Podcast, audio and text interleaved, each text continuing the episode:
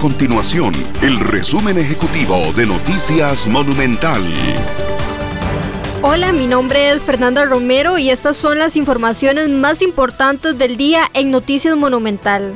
Restan cuatro meses para que los costarricenses tengamos que acudir a las urnas a elegir la presidencia, vicepresidencias y diputaciones en el 2022. El Tribunal Supremo de Elecciones ha hecho la convocatoria oficial para los comicios del 2022 en medio de situaciones atípicas como una pandemia y también una histórica cantidad de representaciones y partidos políticos que aspirarán a la presidencia de la República. Sin embargo, bueno, a partir de hoy ya tenemos la campaña electoral con nosotros, una, un proceso que por supuesto a todos los costarricenses pues nos llena de mucho orgullo, pero también de mucha responsabilidad, porque en nuestras manos está elegir el futuro de nuestro país.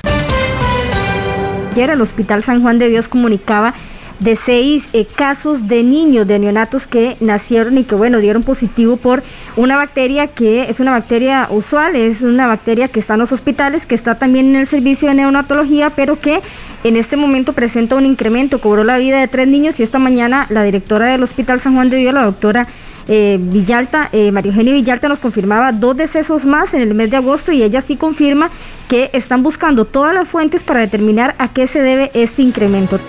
Estas y otras informaciones usted las puede encontrar en nuestro sitio web www.monumental.co.cr. Nuestro compromiso es mantener a Costa Rica informada.